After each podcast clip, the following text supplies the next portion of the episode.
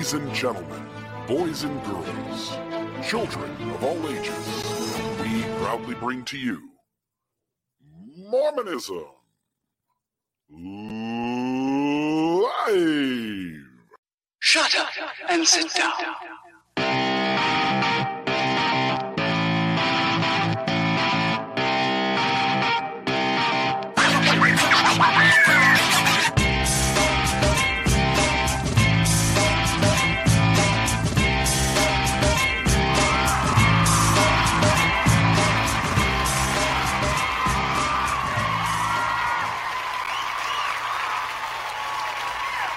Hello, good evening, everybody. How are you doing? How are you doing, Mr. Reel?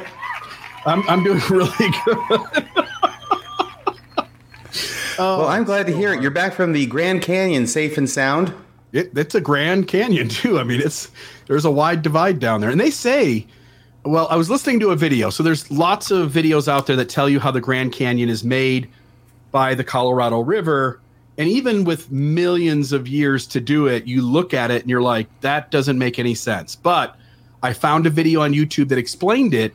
It was actually done by the Great Global Flood in about 30 minutes. So the Colorado Oh. River story we can just set aside. That doesn't make any rational sense. Global flood is how we have the Grand Canyon. I remember that subject came up when I was a kid, and my dad told me how the Grand Canyon was formed. According to him, a Scotsman lost a dime. Oh, goodness. I can't believe you're laughing at that. Well, I assume your dad thought that Scotsmen would do anything to find their dime. Yeah, I think that's the idea. Yeah, well, how's things going with you? How was uh, Sunstone?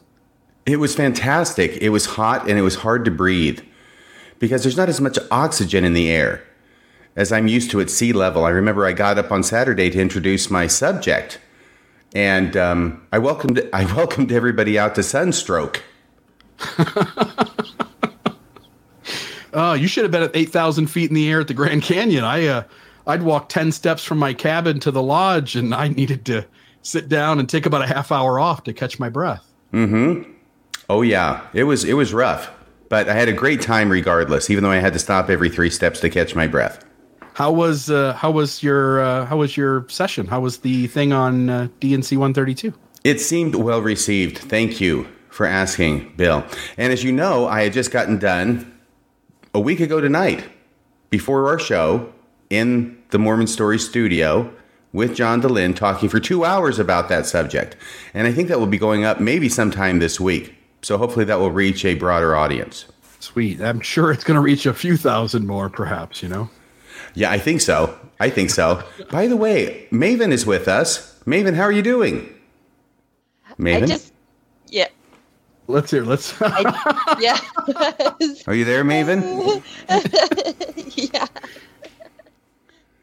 Um, yes, Maven is with us. yeah, Say something to the you, yeah. audience, Maven. I just never know if I come through okay, so I'll have to see if the chat says my audio is working or not. I can Hi, hear you fine. everybody. you sound great. Okay, great. That's great. I'm excited for the show tonight. Ought to be in India now that August is here. It's just all been kind of the same for me. I guess it's raining a little bit more now, but uh, yeah, that's it really. You almost got rained completely away last week, didn't you? Yeah, last week it was pretty bad. I had a lot of issues with the internet, and that's why I, I couldn't even be in StreamYard just because the connection was so bad. Would, it took up too much bandwidth. But I was able to be, at least on YouTube, so I was able to be in the chat. So, yeah, That's good. as, as as was said at the end of the episode, I, I guess you thought I wasn't here the whole time. I don't know. You know, I go to Um, Utah for one week and I get back and I find out that the Midnight Mormons have changed their name. What did they, Yeah. what did they change it to, RFM? Well, to everyone's surprise, not least of all mine, they changed it to, are you ready? Ward Radio. They're neither a ward nor a radio. I know it was quite a surprise. It used to be Midnight Mormons with a strike through the Mormons, but they still kept the name. I guess as long as they could without being faced with some kind of church discipline for not following the dictates of President Nelson. But yeah, Ward Radio. So I've decided that I'm going to take that as a compliment. Yes, I think you should. I was I was thinking that they they just probably should have or could have been able to hold out a little bit longer I I think Nelson's set to go anytime, and then Mormon's gonna be. It, it, that's this is his pet thing. It's not gonna really matter as much. So I guess Yeah. maybe that's what they were waiting out for initially, and it's he's still around. So maybe I, I guess maybe they hit their limit, and they're like, "Hey, we have to now. It's it's been too long." I don't know. oh, Bill and I talked about this, and we thought that if they had consulted us, we might have given them the idea of keeping the same basic name, but changing it just enough to make it acceptable. Instead of Midnight Mormons, they could have changed it to Midnight Mormonism. Or Mormons after midnight. Well, they still have some Mormons part. That's the that's the problem they were trying to That's get around. problem. Mormonism after midnight, maybe. Yeah. I like that. Mormonism after midnight. That is a Almost by the way. anything would have been better than Ward Radio. I think. I think I know everybody's wondering what kind of ward I put. Was it Burt Ward Radio? sidekick Robin. Right. You know Burt Ward. You know you know Burt Ward, right? Um, Maven. Burt Ward. He was the actor who played Robin to Adam West's Batman in the 1960s. 1960s Oh. TV show. Yeah. So Burt Ward Radio, and then somebody else suggested Psych Ward Radio, which I thought was a little rude. No, oh no. I thought that was a little bit rude, I'll And tell you what I think. especially that? given Kwaku's problems in the not too distant past. I, I'll tell you what I think happened. So you picked your name, Radio Free Mormon, based on Radio Free, Free Europe, which was the idea that during uh, military escalation, you're behind enemy lines, giving the truth. Actually, I'm out of enemy lines, but I'm broadcasting behind the enemy lines. Yeah, yes, right. yes. And, and I think they thought Radio Free Mormon is so cool that we've got to use the word radio, but they didn't understand why you would pick that name, and they just thought using it would be cool. They didn't understand they had to use the meaning behind it. Right. Well, like Rebecca Bibliotech is pointing out, they could not use Psych Ward Radio because that one had already been taken. There's already a Psych Ward Radio on Spotify, which she found. By the way, the next thing you know, they'll be wearing psychedelic Doctor Strange t shirts. Or bulletproof vest. Yeah. That one I haven't done yet. They beat me to the punch on that one. All right, my friends. So, uh, without further ado, a little nod to the Book of Mormon, as always. Uh, should we jump into it? You know that's spelled different, right? Um, doesn't matter to me. Nor does it even mean the same thing. yeah. I, I do have to say, I, I think people looking for the Midnight Mormons are going to have a lot of trouble.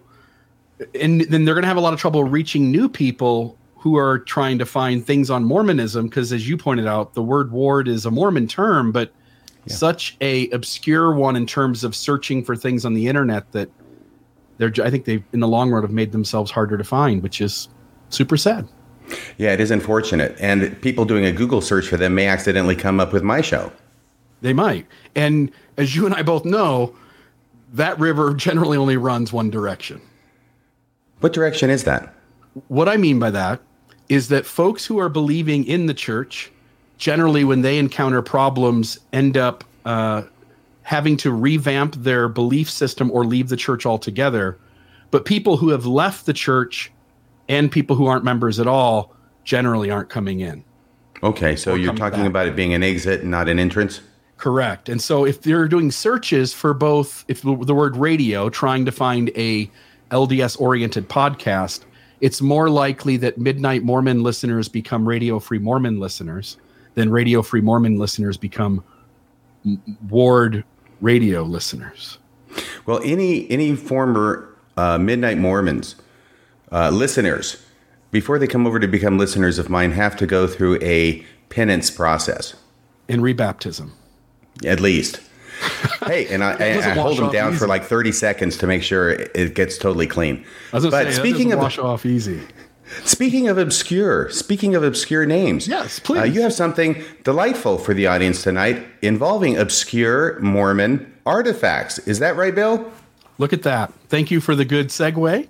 Um, so here we are. Maven was asking right before we started. I'm sorry, I keep letting you go. What is that above my head in this thumbnail, in the So gold that is frame? a- that is an actual Brigham Young cane.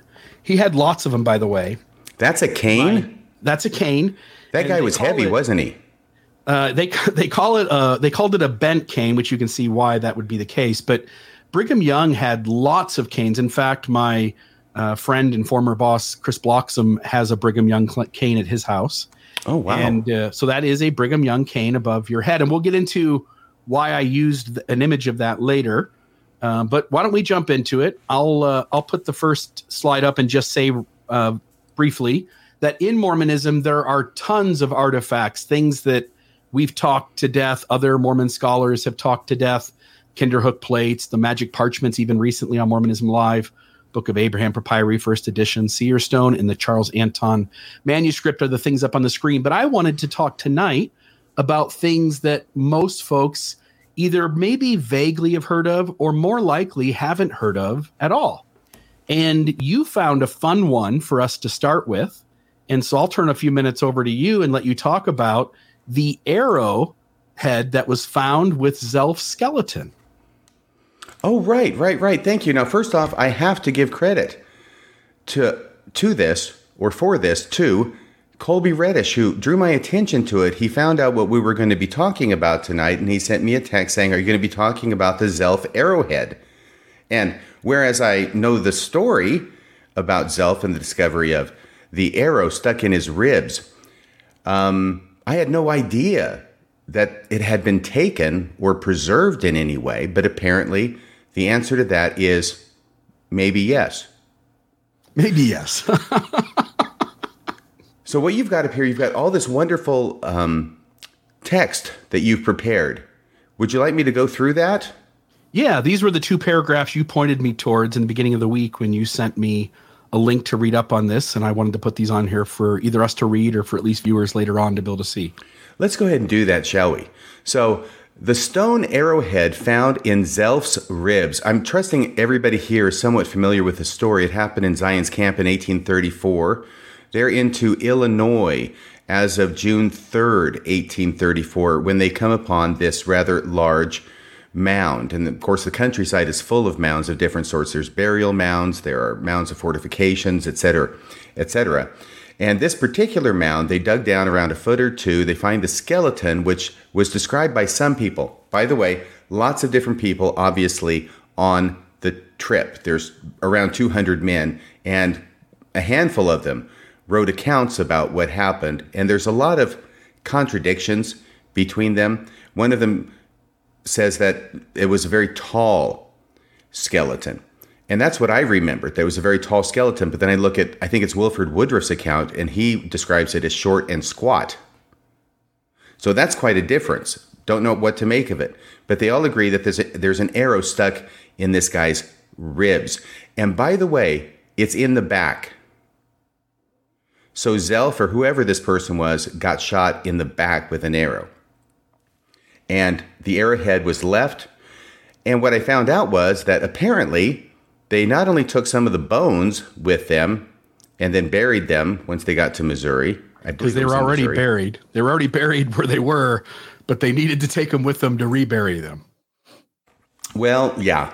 So I, I don't know what that's about either. But this was seen as something very confirming of the Book of Mormon because they find a skeleton with the arrow stuck in the ribs, and Joseph Smith, through inspiration and revelation on the spot, says, Hey, this guy was a white Lamanite. His name is Zelph. And some of the accounts say that he fought in the last battles between the Lamanites and the Nephites, which would have put it around, I don't know, the fourth century CE is when that happened according to the Book of Mormon, anyway. And another one of them talks about how he was so famous that he was known from the Atlantic to the Rocky Mountains. And it talks about that the chieftain was um, uh, Onandagus. I think that that was the name, which sounds a lot like the Indian tribe from New York. Anyway, let's see what we got here. The stone arrowhead oh. found in Zelph's. the Tonight Show is not all about this. I'm sorry. You see, you gave me one thing to it. talk about, and I'm running away with it, and I apologize. I'll get to the point here. Ahem, ahem. The so stone arrowhead. hold on. You're saying you're saying that a Book of Mormon character sounded a lot like a Native American tribe that actually existed in the New York area. I'm almost saying that because actually Onandagus does not show up in the Book of Mormon. Right. It's just the Zelph story. Right, but the chief, uh, I think it was Onandagus, and that was.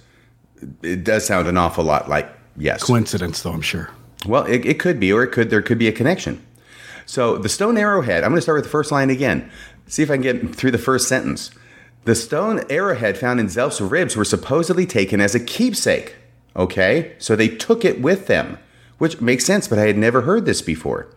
But there are conflicting accounts as to who retained possession. There's actually even conflicting accounts about who took possession of it originally. One has it with, uh, I think, Brigham Young, and another account has it with, I think, a guy last name Briggs or something like that.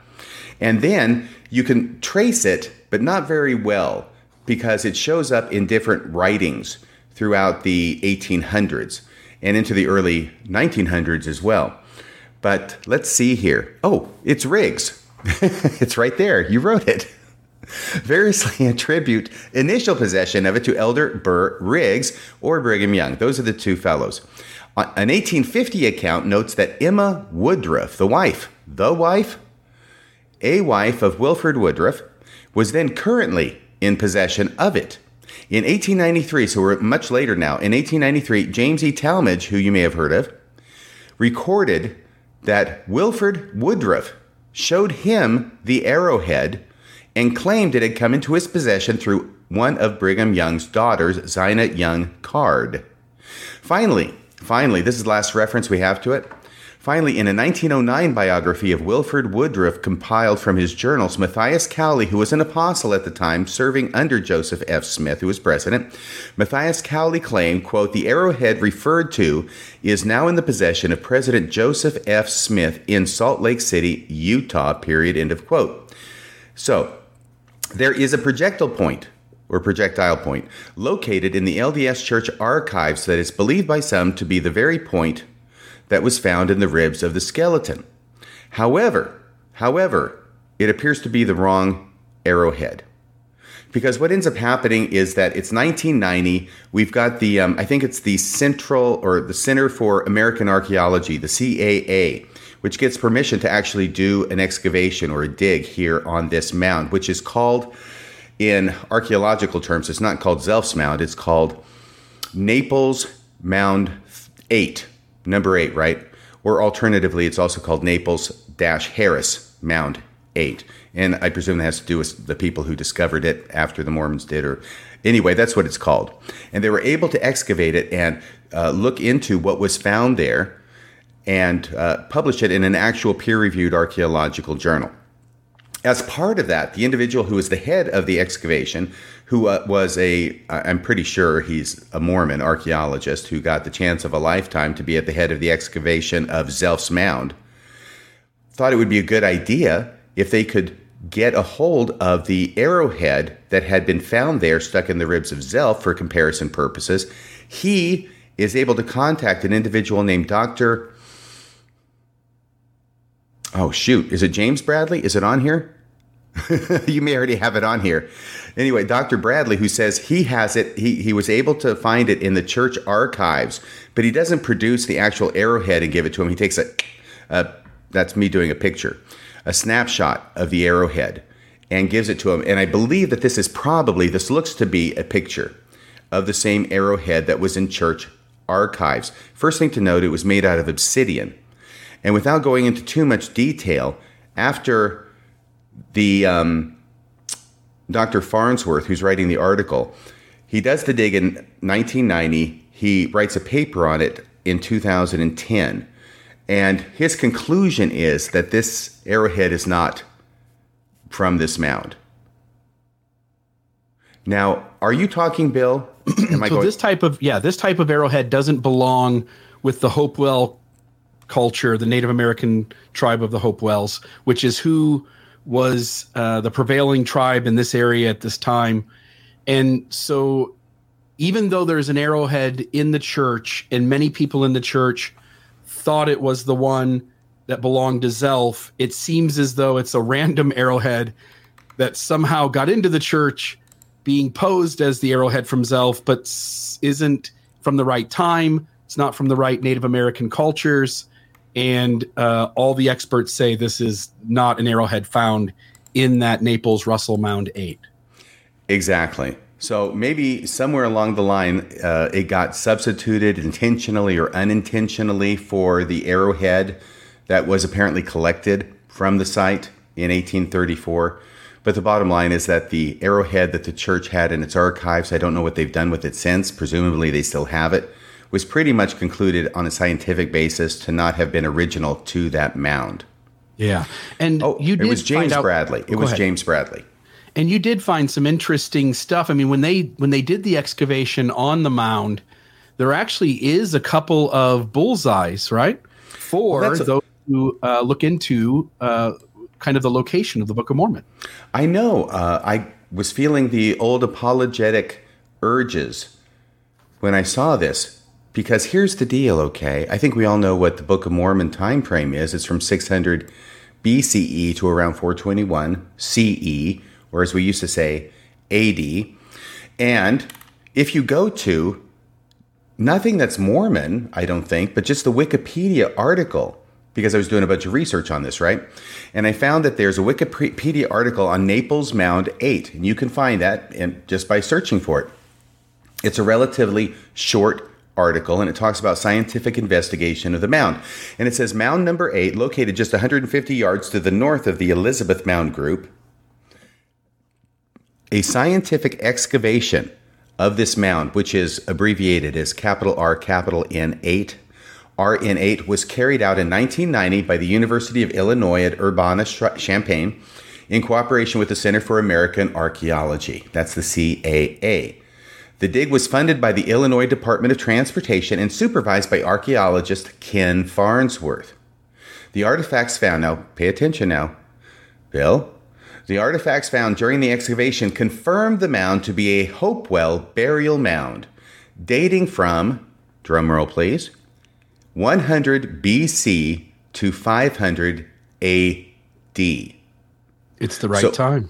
right during the flourishing and the final battles of the Nephites and the Lamanites, at least as presented in the Book of Mormon. Now, the other thing that was really interesting about this is because I'd always thought that this this detail that Joseph Smith gives about Zelph being so famous that he's known from the Rocky Mountains to the Atlantic, I thought that's a really famous guy, especially in those days when they don't have movies or radio or even the internet.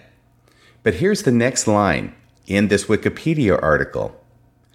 The artifacts of the RN8 mound were found to be from many parts of the eastern two thirds of the United States, or in other words, east of the Rocky Mountains, illustrating the, the wide trade network of the Hopewell culture. So they got this mound in Illinois and they go digging into it and they have this excavation and they find there's crap in there from all over the United States and specifically from the Rocky Mountains to the Atlantic seaboard. So suddenly, this idea that Joseph Smith is saying that Zelph was known from the Rocky Mountains to the Atlantic uh, coast doesn't sound so odd anymore. No, I I get I do get a kick though that a group of Mormons tampered with a Native American burial site, and and also to the thing you just said, which is if this were connected to the Book of Mormon, this would be evidence in favor of the Heartland folks, not the Mesoamerican folks.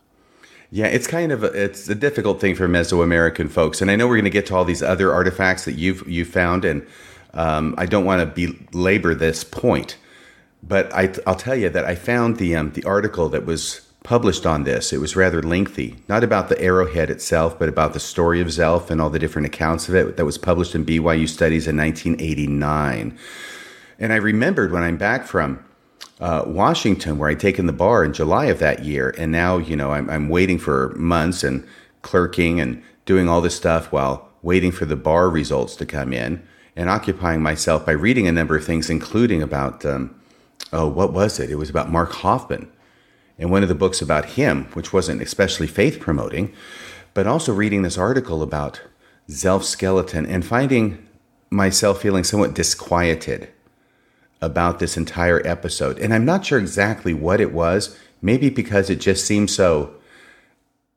fortunate that, you know, everything that Joseph Smith tripped over ended up being incredibly significant and tied either to Adam or the Book of Mormon or something religious. Yeah, this wasn't just some common Lamanite or Nephite. This was somebody connected to a great battle, and the chief was known across the whole, uh, pretty much the whole United States. Right. So the bottom line of this, as far as artifacts go, yes, they have an arrowhead, but it does not appear to be the arrowhead. Yeah, and just to note, folks, it is interesting the the Zelph mound in the top right corner there of the of the image from the slide. Uh, the archaeologists were able, through uh, historic journals, historic landmarks, and mound surveys, to find the actual Zelph mound. And uh, so we do have an arrowhead in the church history department, but it's almost certainly not the right one. Yeah, I didn't see it in the Church History Museum when I took the tour there last Thursday. No. And you can bet your ass that if it matched up, they would be showing this thing uh, probably from the Rocky Mountains to the eastern coast as well. But they might indeed. they, it might have had primacy of place there. Yeah, but it's the wrong object at the wrong time in the wrong place, and like Mormonism and so many other places, it just doesn't add up. Yeah. All right, so from there, a couple cool things. Joseph Smith's Masonic apron.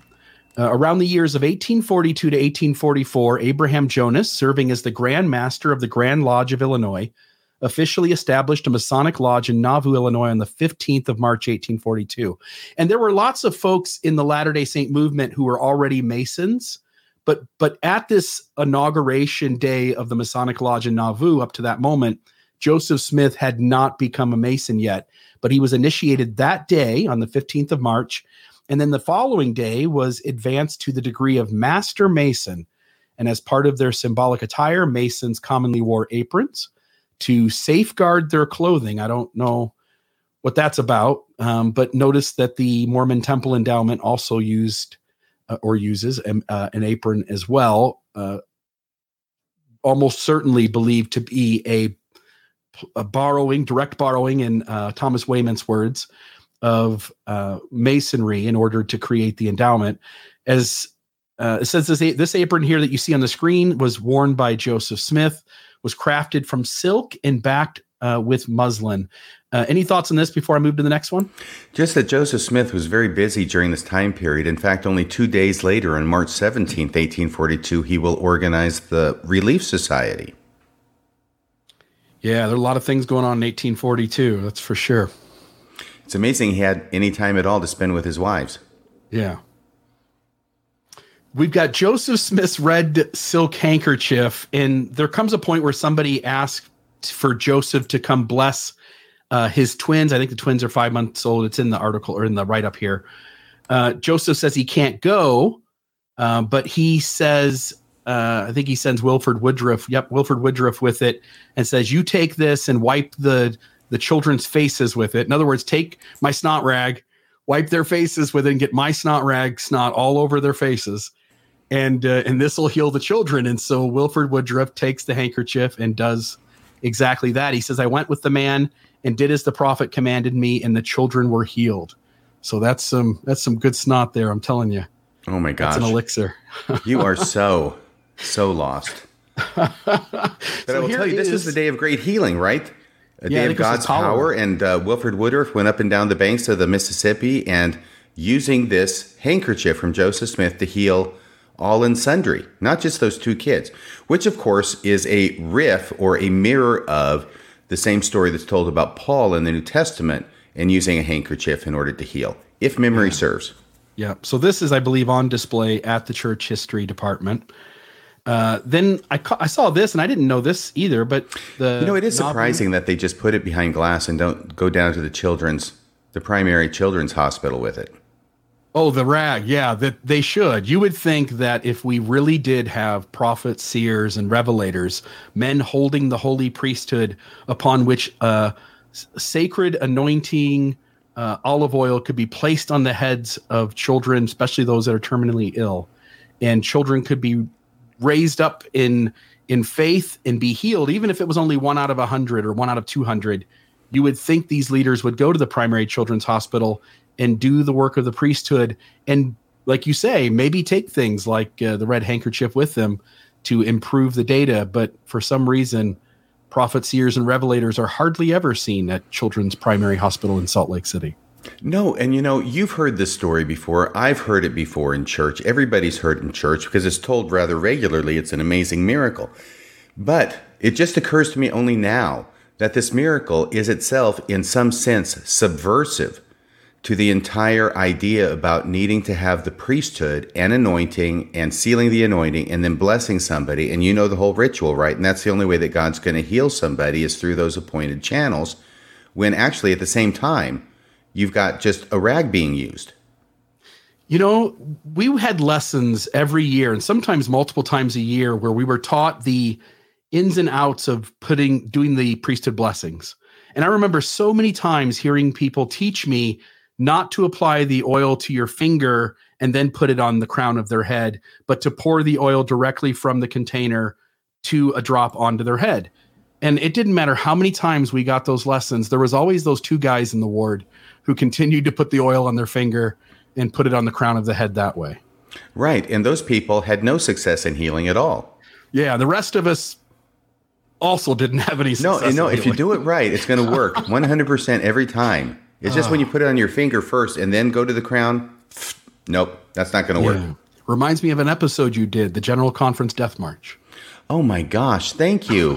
thank you for remembering that. That's been a while. Yeah, a little bit. It's a good episode, folks. You ought to check it out at radiofreemormon.org.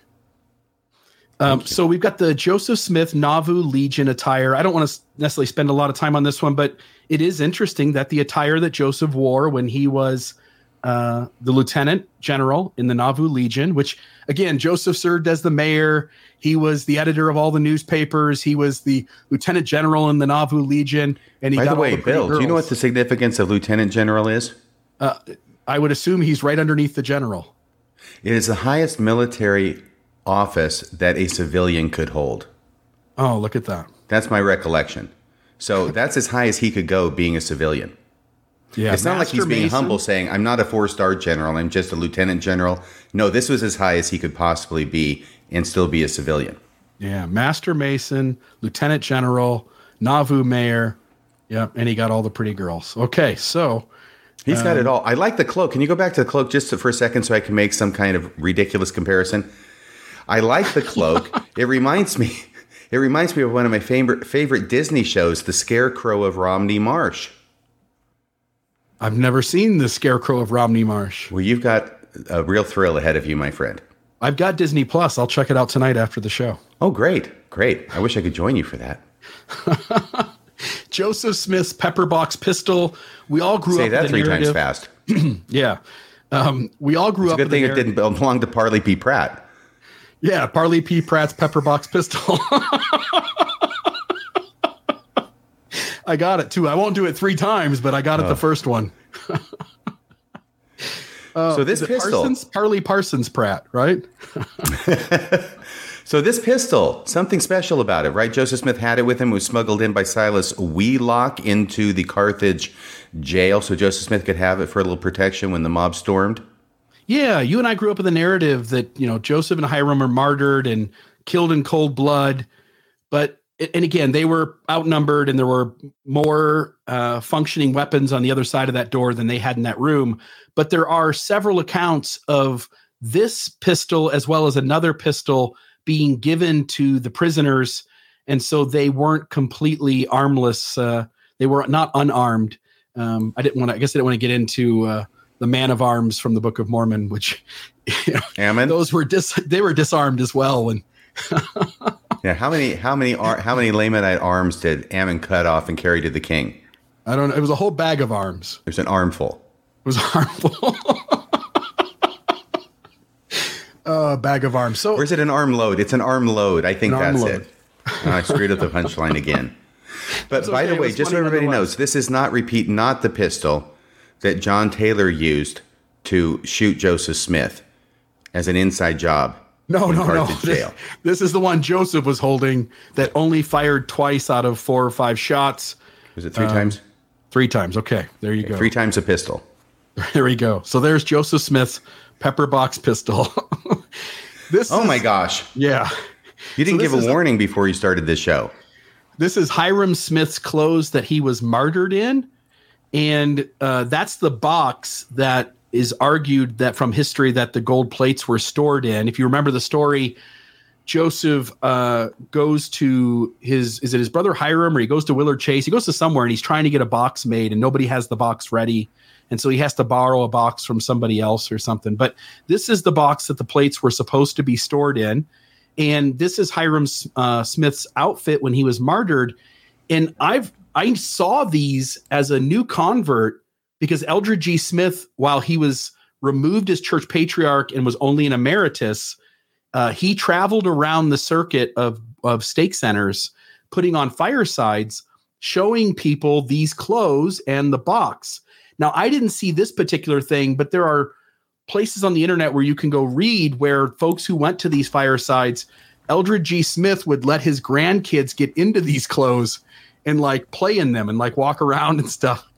And uh, it's sort of a little bit, I don't know, a little bit weird to have your grandkids in bloody clothes that uh, Hyrum Smith was shot in, but there are those stories out there.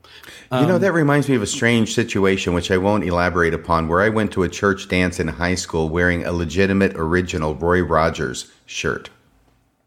You in a Roy Rogers shirt. Mm. Did you have your Red Ryder BB gun with you? I did not because did it'll not. shoot your eye out. the cool thing about this box is that the church itself admits that the plates wouldn't fit in them. Do they admit it, has, it or they just display it? Well, they put a replica of the plates in the box, but you can notice from the image that the lid won't close. we just got to sit on it, you know. It's like when you've overpacked a suitcase, you just got to sit on it and bend those three rings down a little flatter.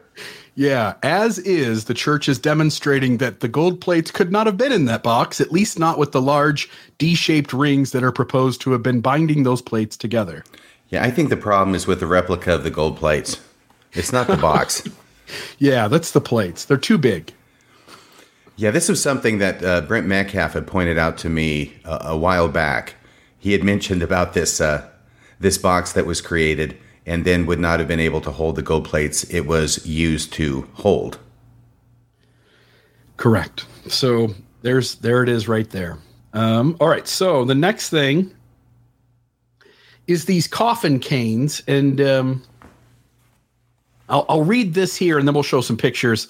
Oliver Boardman Huntington's journal says, "I had with me a cane made of the rough box hastily nailed together into body, which the prophet Joseph Smith's was placed after he was murdered and brought to Nauvoo from Carthage. Is Oliver so, Huntington dyslexic or am I? Uh, I think it's he because I just copied and pasted this from uh, from where it was on, uh, on the internet. So it's let's see here was placed after he was murdered and brought to Nauvoo from Carthage. In the top of the cane was a lock of his hair, which was taken from his head which was taken from his head. His I'm head. glad we cleared that part up. I don't know what's going on there. After he had been buried seven months, my brother William took it off as he and my brother Dimick were moving the bodies of Joseph and Hyrum from where they were first buried. In the cellar of the Nauvoo house to the cellar or pit under the little outhouse that was built exclusively for that purpose. The glass over his face was broken, and they saved some of that glass, and a piece of that glass covered the hair in the top of the cane and then a piece of metal with a round hole in the center was over the glass and hair. Through the hole in the metal, aluminum, the hair could be seen. At the party on that evening, the cane and its history became known and was viewed, inspected, admired, and handled by each individual and was constantly on the move until 12 o'clock at night. I was invited to give a history of the cane and of the burial and reburial of the bodies of Joseph and Hyrum Smith, which I did. The cane came into my possession in this way. It was my brother Dimick's cane in the first place. The whole box that Joseph's body was brought to Nauvoo in was sawed up into strips suitable to make walking canes of and divided out among his special friends. After the death of Dimick, the cane became Allen's, and he told me to take and keep it until he called for it. He died without calling for it at all. And there, the details of this are all over the place, and so don't trust this narrative. But my general understanding is that there were temporary boxes that Joseph and Hyrum were placed into that would allow for them to be viewed for a week or so in Nauvoo. And those boxes would be roughly made, and then there would be like a piece of glass on the top so that as people filed in to see Joseph and Hyrum's body, they could look down and, into the glass and see their faces. And when those coffins were done away with, they were cut up into pieces and handed out. I saw somewhere that there were 12 canes made, but again, various reports talk about it being fewer or, or more than that. We really don't know the exact number. Um, I do want to read a few other little things here. I read a there's an article in BYU Studies 1981 uh, called the. let me put it up here. The Canes of the Martyrdom. And this is written. He was at the time a BYU student. He later became a BYU professor, Steven Barnett. He he talks about the description of the cane. I thought I would read that, and I'll actually turn it to the next thing so we can see the images. Uh, info on the coffin canes. We'll go here. Um, the Huntington cane is 33 and a half inches long, made from a medium brown oak, a hollowed knob handle containing a lock of Joseph Smith's hair, originally a piece of glass from the viewing screen of the coffin in which Joseph Smith was laid in state, covered the hole in the knob, having been affixed to a metal guard placed just inside the top of the cane. But this metal guard had since been broken. Uh, let's see, where am I at? Uh, the glass is intact, however, still covering the hair it was meant to protect at the base of the knob's hollowed in, base of the knob's hollowed inside. Just below the knob, there is also a band of metal on the shaft as well as a metal tip at the base of the cane. The rough boards, which had been used as temporary coffins, were sawed in pieces and distributed among Joseph and Hyrum's friends, who had canes made of them each with a lock of prophet of the prophet's hair set in the top. These canes are considered sacred relics today. Heber C. Kimball says, and this is in a biography of him by Orson F. Whitney, says, I have a cane made from the plank of one of those boxes. So has Brother Brigham and a great many others, and we prize them highly and esteem them a great blessing. I want to carefully preserve my cane and when I am done with it here, I shall hand it down to my heir with instructions to him to do the same. And the day will come when there will be multitudes who will be healed and blessed through the instrumentality of those canes, and the devil cannot overcome those who have them in consequence of their faith and confidence in the virtues connected with them. So they have magical properties. And it's Wilford Woodruff who's saying that, correct? It is Heber C. Kimball who's saying that. Oh, okay. Heber C. Kimball. Well, it's very interesting because, of course, they're going to have this and keep it close as a remembrance of Joseph Smith. But it's very interesting that they would also think that it had magical properties, if not in the here and now, at least in the, in the then and there. Yeah. Heber C. Kimball also says, In like manner, I have sent my cane. Dr. Richard used it to lay his old black cane on a person's head, and that person has been healed through its instrumentality by the power of God.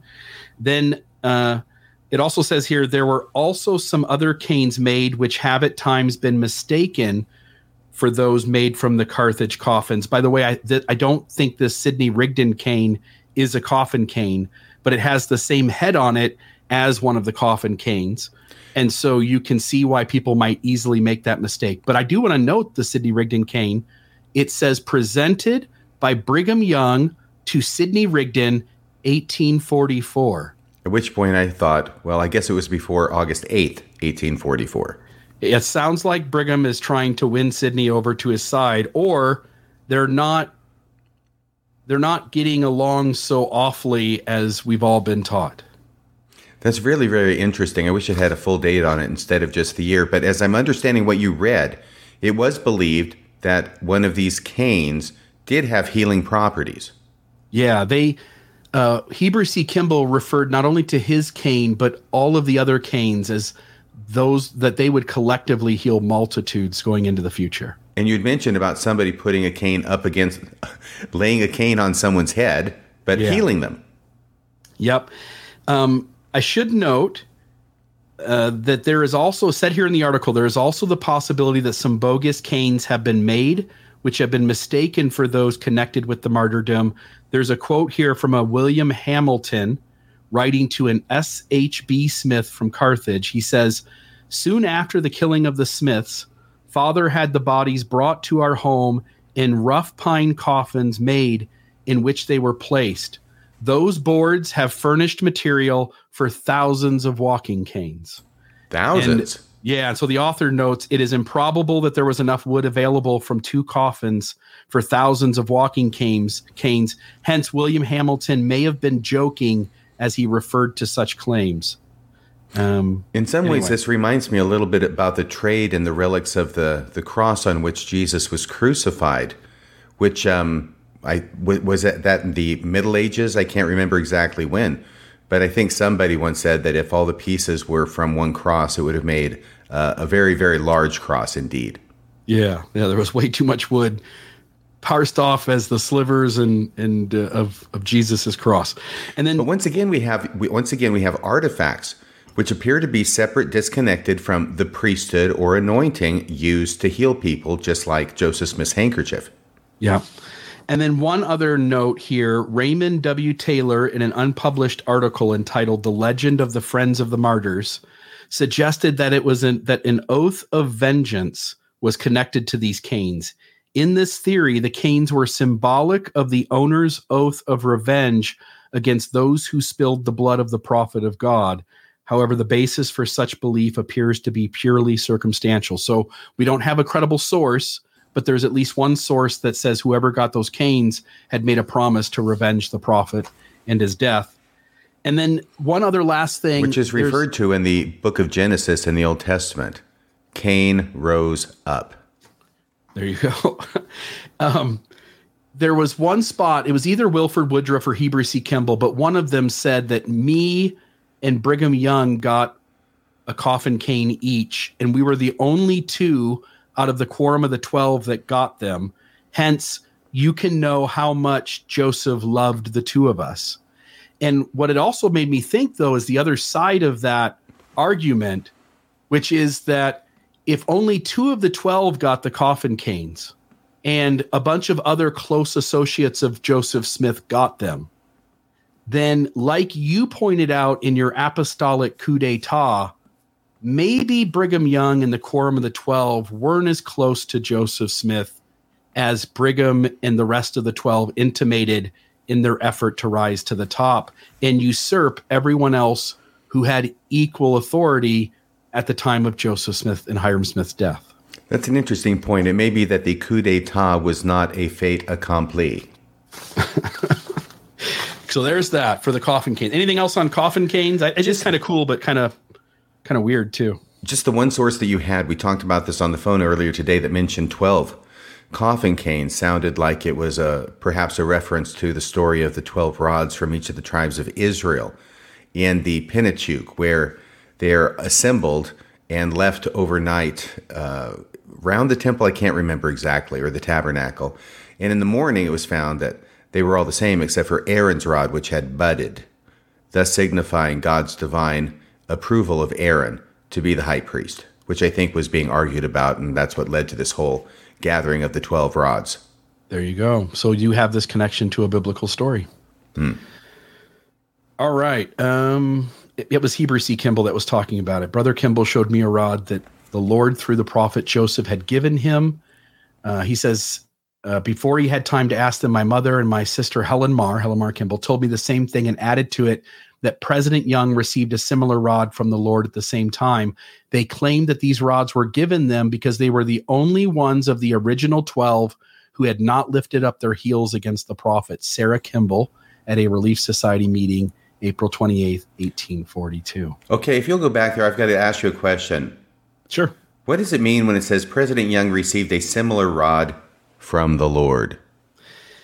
Yeah, all I can say, I, I also s- stopped at that point and tried to read all of this again, but it seems as though um, they're giving credit to the Lord, but it was just these coffin canes that were handed out to Joseph Smith's closest associates and friends. And for some reason, they're trying to, I don't know, insert Heavenly Father into the story where that doesn't really seem to be necessary. Okay, and, and before you go, before you go past the slide, Oh, yeah. let's read these because these rods don't just heal people, and they're not just used possibly to avenge Joseph Smith and Hyrum Smith's death, but also they appear to be means of ascertaining the divine will. What is the name of the early predecessor to the Ouija board?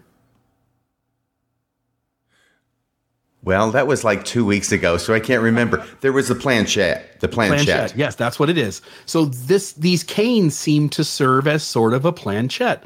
Uh, it said Heber C. Kimball clothes himself in the endowment robes prays in the true order while holding a divining rod, and it talked about it in terms of these canes, and asks yes or no questions.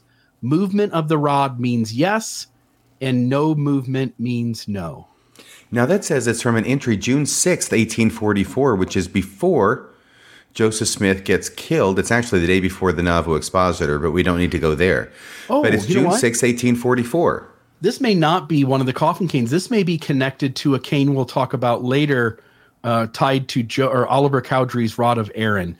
But but regardless, Heber C. Kimball has a rod that he gets dressed up in the full temple garb and then asks questions. And if the rod moves, it's a yes. And if the rod doesn't move, it's a no. It points to as well the red handkerchief, the coffin canes, this rod. There's a lot of folk magic that continues long past Joseph Smith's treasure digging that is all the way throughout Mormonism. Right, and these people believe very much in Jesus Christ. They no doubt consider themselves Christians. In fact, the only true Christians, and they see nothing wrong or unusual about uh, coupling it with these kinds of practices that we would normally call folk magic. How do you think Now, Bruce this- R. McConkie would have felt about this? I think it would have made him uncomfortable. Mm-hmm. I think it would have made him very uncomfortable. The thing that I think that's interesting about this is that we know that Oliver had the gift of working with the rod. It was referred to in Doctrine and Covenants, especially in the Book of Commandments, where it actually said it's the rod of Aaron. And then by two years later, when they produced the Doctrine and Covenants, the same revelation has been amended so that it's not clear that it was actually a physical rod. It's just talking about the gift of Aaron instead of the rod of Aaron that Oliver has. But it's always been a question is, at least to me, how does this rod work? I get a seer stone that you stick in a dark spot like a hat, and then there's this divine emanation, and you read words in it. I get that as far as uh, translation goes, but I never got the rod.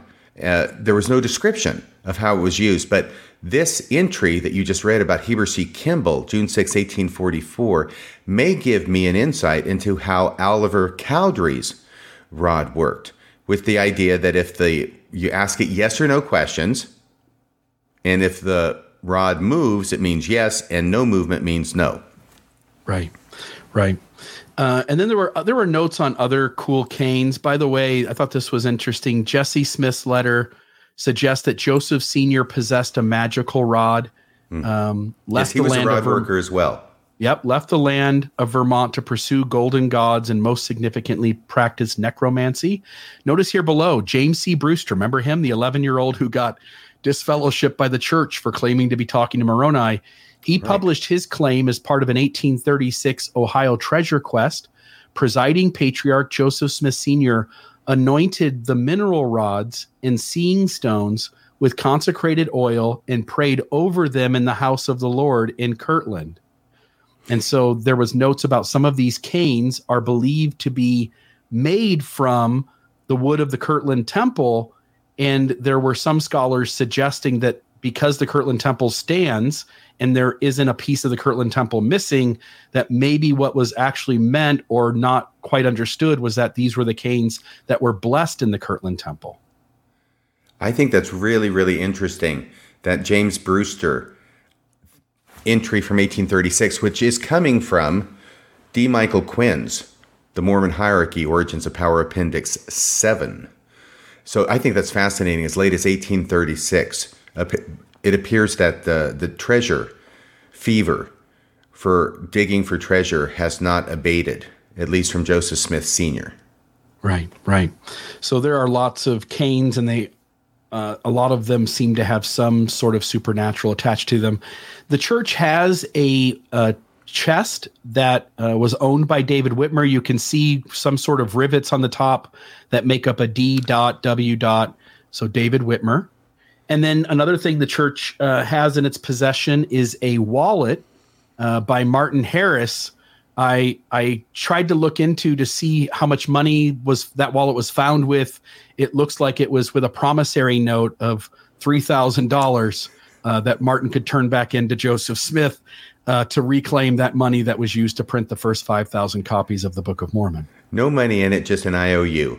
Just an IOU in Martin Harris's leather wallet. uh, I'll let you talk about this one. Well, thank you, because I know very little about it.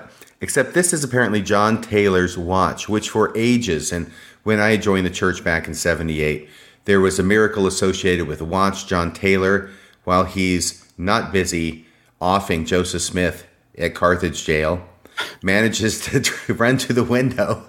that one's never going to grow old. He runs to the window and somebody shoots at him and he's got his watch in his vest pocket and bam that the the watch saves his life and he gets moved backward by some force that he didn't know what it was at first. Later on he figures out oh my gosh my my watch got shot and that must have been what protected me. You know god's johnny on the spot to protect john taylor from getting shot. But when it comes to hyrum and joseph i don't know what he's doing. He's looking the other way.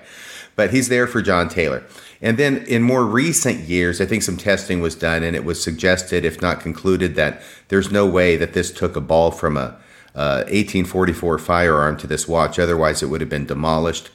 And so that story has now been retired, to my understanding, in favor of the idea that maybe he ran to the the window and just he hit against the window sill, and it was the force of his body between the sill and the watch that damaged the watch. Yeah, and, and like so many other faith promoting stories in church history, this one gets retired along with a whole lot of others. Maven. I'm jumping in. Uh, can everyone hear me okay? I can hear you. Is that Joseph Smith's Okay. handkerchief behind your head? Yeah, yeah. no, I wanted to say I, I, I think it wasn't it from the uh, Who Killed Joseph Smith movie. Didn't isn't a- aren't they the ones that tested this claim? I I feel like this was in that movie at least, or at least brought up that it couldn't have been. Um, It was it was brought up, but I don't think they're the ones who tested it. I could be wrong about that, but I think this has Okay. been tested uh, some years ago. Because I do know they did a, a. I mean, as part of that second movie, they did do a lot more like ballistics kind of testing with the the scenario with the in, the Carthage jail. It, anyway, I just wanted to pop up and and sh- shout that out. I guess if if that's where it came from. Yeah, and I'm not sure that it did. I know there was a watch because there was also an incident with Hyrum Smith's watch, which you can actually see in that photograph that you had the slide bill earlier, where it's hanging out of his vest pocket. So there was an incident with his watch, and his watch stopped a bullet. Unfortunately, the bullet wasn't coming from the front toward him; it was coming from the back. So when it stopped it, it had already gone all the way through Hyrum's body, is what I recall. Gotcha. Okay, and then uh, so another cool thing are these Mormon gold coins. Uh, they made them. I know they made a five dollar piece. They made a ten dollar piece. They made a twenty dollar piece. Um, the ten dollar piece actually ends up being the most rare uh, of all of the the Mormon gold coins. And in the world of collectible gold pieces, the Mormon gold coin of the ten dollar piece is like the holy grail. Uh, the auction record that I read in the article said 705,000, but on APMEX, which is a trusted site when you want to buy and sell gold, we used it all the time in the pawn shop. Uh, they showed the most recent or highest uh, auction for that coin at $840,000. Now, this would be three quarters of a half ounce because the US was making gold coins as well. And a uh, $20 piece would be uh, a full troy ounce or somewhere close to it, 31.1 grams. And the half ounce then would be somewhere in the in the realm of like 15 to 16 uh, grams. So a standard $10 piece, for instance, weighed 16.7 grams. The Mormon $10 piece, and you're the one who pointed this out, when the Mormons were making the coins, go ahead and tell this part. Oh, I think that what you had would pointed out was that it's substandard. The weight is like 75% of a $10 gold piece. So they're using they're printing off gold pieces, but they don't have $10 worth of gold in it. They have like 750 of gold in it, which means somebody was making money. Right. At the same time, the US is making gold coins that have a set weight they have to be. The LDS Church decides it will be making gold coins as well, but doesn't put the standard weight into those dollar amounts. Instead, shorts them somewhere around 25%. And so the uh, the $10 piece weighed 14.3 grams rather than 16.7 and that would be over the course of a lot of coins. That would be quite a bit of money, um, especially in today's value. And But of course, interestingly, these- that plays into why they're so rare and so valuable today is because they wouldn't be accepted at face value outside of Utah, and they were typically melted down. So that was the fate of most of these ten dollar gold pieces that they got melt, uh, excuse me, melted into bullion. Yeah. And the, the other thing that plays into it is I think only 46 of them were made, 46 to 50. They said they made 25 on one day and then a week later made 25 more. But another article said that there were only 46 of them made. Today, we only know of like eight or nine of these uh, in existence. And uh, so, whereas these would have in the gold price, these would have a value of somewhere around 800 to a $1,000 because of their collectability, the ten dollar piece in the most uh, the highest auction price went for eight hundred and forty thousand dollars. That's just amazing, isn't it? The wonderful world of numismatics. By the way, there's another saying that my dad used to tell me when I was a kid that didn't involve racial slurs, and it had to go. It went like this. It said, "It said, uh, um, young RFM." He would say to me, "Which weighs more, a pound of gold or a pound of feathers?" Yeah, And RFM, thinking about it carefully, said, "Wait a second, a pound of gold or a pound of they weigh the same." And then my dad would assume the look of superiority that he often assumed over young RFM and said, "What did he say, Bill?" Uh, well, I- I don't know exactly what he said. I wasn't there. He actually But he said, "He said no, he- the pound of feathers weighs more than a pound of gold." And I Yeah, said, "What are you talking one- about?" yeah. And he said, "There you go, Bill. You play no, the role of my go ahead. father. No, you please." So in uh, metal weighting, m- in weighing metals, precious metals, we go by troy ounces or troy pounds, and it's very different than the standard weight of ounces in pounds. because there are 16 ounces to a pound in avoirdupois weight, which is standard weight that we're all accustomed to, but in precious metals, including gold, it is 12 ounces to the pound in troy weight. Yeah, so they're very different. So your So you can was use right. that uh, that little riddle on your children too, and make yourself feel smart. These coins are cool though. You've got somebody in uh, which is that the patriarchal grip? Is that the sh- the sure sign there? It's hard to tell just from this one side. Yeah. It could be. It really could be. They, I mean, well, it's a it's a hand clasp of some sort, which is put smack dab on gold. Yeah. And an all seeing eye, perhaps, an open eye at least, under what is that a chef's hat? Looks something like a chef's hat with the all-seeing eye, huh? It's probably something other than a chef's hat, but it's definitely an eye. And around the circumference is printed holiness to the Lord. Yeah, and you'll notice that the $20 coin has the images in the opposite side of the coin that the $10 piece has, perhaps to make it a little more easy to identify. But um, there's that. So there's those. Here's another cool one Hyrum Smith sunglasses. I. These are actually held by the church, I believe, and I think you can see these at the church history department, church history museum. I'm sorry, um, but there's an image of a person with those sunglasses on, and that's that's a pretty cool looking guy back in the 1840s. I know, he looks like John Lennon to me for some reason. Look at that. but uh, I, They had I didn't know, sunglasses back then. I didn't even know they had sunglasses back then. Yeah, And it's really very clever because they have the sunglass on the front and on the sides. yeah, yeah. You got to keep those rays out. You know what I mean? Can't be dealing with glaucoma later on in life. I, I, I can almost hear Hyrum Smith saying, We're bigger than Jesus. Yeah. uh, here's a cool thing: the Book of Abraham printing plates. So The they lead have plates. these. Yeah, They're not have wood, they're these. lead. Yeah. The the only you know they're they're cool. Um, you can look for. I, I tried to find men. It was a little small. I couldn't couldn't find men over there in in the one. But uh, Are you talking about it's raining men? um, I I don't know about raining men. I just know that men's phallus was pointed out. Heavenly Father on his throne. I'm just I'm just picturing what people are thinking if they don't know that you're referring to the Egyptian creator god Min M I N.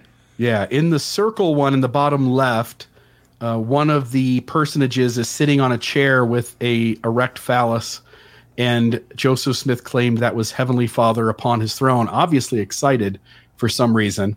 Um, and twice the church like removed it and then put it back. And uh, there's that whole escapade where somebody in the church realized what it was and didn't want to be mocked for it, but then also realized that then they when they altered the thing that they were giving even more credibility to the critic, and so they put it back in a later edition.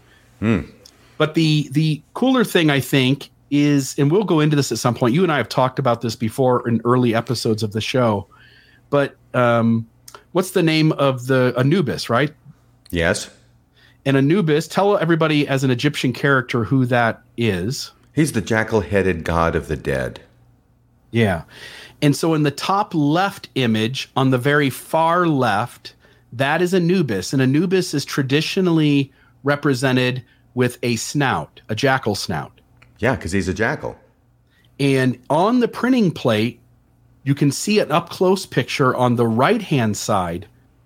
You can see that the snout is starting to be formed there. And then, due to the impression to the right of that, you can see that the snout almost certainly was carved out.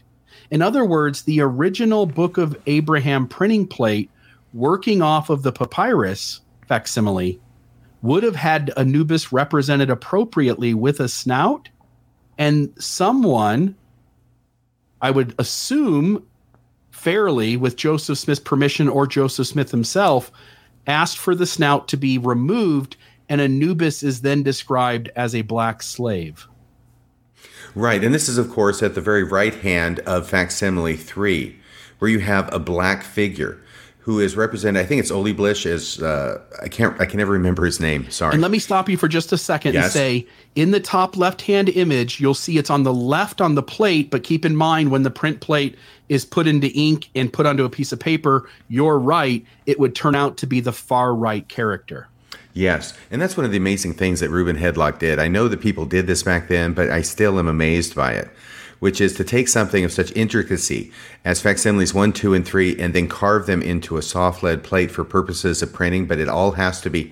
It would be hard enough just to do that for me, regular. But he has to do it backward. Everything has to be reversed in the image so that when it's printed, it comes out looking like the image itself that he's carving. So amazing to me. But yeah, we, what we have here is an individual who ends up being black as it is uh, portrayed in the imagery, which first off is a symbol to Egyptologists that this is likely Anubis because he has black fur. And that's one of the things you can see him by. He's also in a position where he is introducing the individual to the court of Osiris because he's made it, and you know, now it's going to be good times, hopefully for eternity. He's made it to heaven. And so he's being introduced and he's escorting him into the presence of Osiris. That would be a function of Anubis. But instead of Anubis with a jackal head, what we have is an individual who has an abnormally small head. It looks like a pin head on this figure. It is not in proportion. And not only is it a very small head, he has a spike sticking out of the top of it for no particular reason. But if indeed there had been a snout, then it would be Anubis, and the spike then becomes immediately recognizable as an ear, a jackal ear, instead of just a spike or a top knot or whatever that's supposed to be sticking out of his head. It makes very little sense as a person, but a lot more sense as a jackal headed deity. Yeah. And so again, if you look at Anubis, you can almost certainly see the beginning, the first little bit of that snout starting to protrude. And then there would have been in the original carving, there would have been the full snout. And then somebody dictates that that snout has to come off before it's printed. Um, and so you can see there the the angle of that uh, just in front of the snout of being further out and getting smaller as it goes. Uh, this would be evidence that the original document did have Anubis, and that in order to make it be believable as a slave, they made it more human looking and took the snout off. Right. And additionally, it might give us insight into, into what's going on with facsimile number one, where here you have the plate, bottom, second from the left. It's right in the middle of your slide. And it's on the right here because it's the plate instead of on the left, but it's the priest of Pharaoh, who has a human shaped head, which would have been a jackal. That would have been a jackal shaped head. And I think typically people have understood that this piece of the papyrus was missing. It certainly is today. And that Joseph Smith then created a human shaped head, which is basically the reverse mirror image of the head on the person on the altar. Yeah. It's the same head. But, and by the way, I want to give uh, credit to Paul Osborne, who's the individual who, who noted this. If in facsimile 3, they have a jackal shaped head, which they are monkeying with to make it a human shaped head, it could be that they did the same thing with facsimile 1, that that piece of the papyrus was not missing at the time, that there was a jackal shaped head there, but they did the same thing, which was to amend the picture that was on the papyrus to make it fit the narrative that Joseph Smith wanted to tell. Yeah. And this this plate here with Anubis's snout cut off would show that Joseph was willing to go that far to to accomplish that. Yes, and it's just a fascinating discovery by Paul Osborne. Yeah. And so I think sometime in the next 20, 25 episodes of Mormonism Live, we will do one just on the data around this plate and what we know about uh, that snout being cut off. And then we've got Oliver Cowdery's Rod of Aaron. So as you pointed out earlier, Oliver Cowdery is using a divining rod, and the original revelation that makes its way into the D&C talks about um, uh, him using a rod of Aaron, or it says something else, doesn't it? It says, um, do you happen to know what that is offhand? Right there, if you look in the second paragraph, if you want to, re- I can read it. In the revelation to Oliver Cowdery in May 1829, Brother B.H. Roberts said that the gift which the Lord says he has in his hand meant a stick which was like Aaron's rod. And B.H. Roberts is exactly right because that's what it said in the original revelation, as published in the doctrine, excuse me, the Book of Commandments in 1833. Yeah. He goes on to say, It is said, Brother Phineas Young, the brother in law of Oliver Cowdery and brother of Brigham Young, got it from him, Cowdery, and gave it to President Young, who had it with him when he arrived in the Salt Lake Valley, and that it was with that stick that he pointed out where the temple should be built. I'm sorry if I read that oh, ahead of the plan. That's fine. But there's a story there from Anthon H. Anthon H. Lund's journal entry for July 5th, 1901, that says that Brigham Young ended up with the rod that belonged to Oliver Cowdery and that he used with the Lord's sanction in order to attempt to translate the Book of Mormon. Yeah. And there was a second entry that verified that statement. D. Michael Quinn did this work. And in D. Michael Quinn's uh, it was in the uh, Origins of Power. And in that book, D. Michael Quinn notes that it's from an entry of 28 July 1847, but I don't think he notes where it came from. It's believed, I think it's Heber C. Kimball's journal, but that Brigham Young selects the site of the Salt Lake Temple by using Oliver Cowdery's divining rod. So there are two different journal entries that mention Brigham Young picked the site of the Salt Lake Temple using and it, by this time it's a cane because we'll see in the very top, I think. Uh, when Oliver Cowdery took up his duties as a scribe for Joseph Smith in 1829, he had a rod in his possession which Joseph Smith sanctioned. So it's not there. But my understanding is that Brigham Young turned the divining rod into a cane and then used it along with other canes the rest of his life. Um, and that he used this divining rod from Oliver Cowdery, as you pointed out, and as that second entry says, to pick the spot of the Salt Lake Temple. So here's another moment where this folk magic enters into Mormonism and is part of our narrative of the miracles and the moments where incredible things are done. Another one is the Mormon seer stone sat on the altar when the Manti temple was blessed. And so you have these moments where, in spite of what Bruce R. McConkie and Joseph Fielding Smith say later on, early Mormonism is intertwined in knots with folk magic. Right, and this is beyond what even Richard Bushman hypothesized, who acknowledged the use of the, the folk magic and said that, I believe it's Richard Bushman, correct me if I'm wrong, Bill, but that he framed it as a sort of a, a school in which Joseph Smith could learn things that he needed to know in order to become a prophet. And that after he became a prophet of the church in 1830, he put these other things behind him. Is that what you understood, Bill? Would that not be the same thing you've said in the past, which is when the church has to confront the history or science, it often retreats to a place that is indiscernible from a fraud. In other words, what looks like a fraudulent activity of Joseph Smith is a false treasure digger. He's scamming people, and then Moroni and the gold plates just become another treasure digging story. Hmm. That people like Mark Ashurst McGee and Richard Bushman and others changed the story to suggest that this early folk magic was a way to train Joseph Smith to trust in items as catalyst and to uh, and then little by little he could be weaned off these items once he developed a trust in his own ability Right. There, there's an attempt, once you recognize and have to accept the historical record about his uh, engagement in treasure digging and other kinds of folk magic, there's a desire on the part of certain um, historians to want to demarcate that off from his prophetic career and not to allow it to bleed over. But here we have instances of Oliver Cowdery's rod being used by Brigham Young after Joseph Smith's death and discussions by Heber C. Kimball about using these coffin canes in order to heal people. Yep. And then the seer stone and manti, this other divining rod that prior to Joseph Smith's death, they're getting yeses and nos. Um, it seems like this stuff, if we lived in that time, I bet we would see a hundred other instances of prominent church members using items that are believed to have some sort of magical ability. And by the way, uh, let me just go ahead and insert this comment that just because consecrating olive oil to give it special properties, healing properties, and then using it to anoint a person's head is every bit as folk magical as using a rod or a seer stone. It is simply that we are so accustomed to that practice that a lot of times we fail to see in it the same kind of folk magic at play.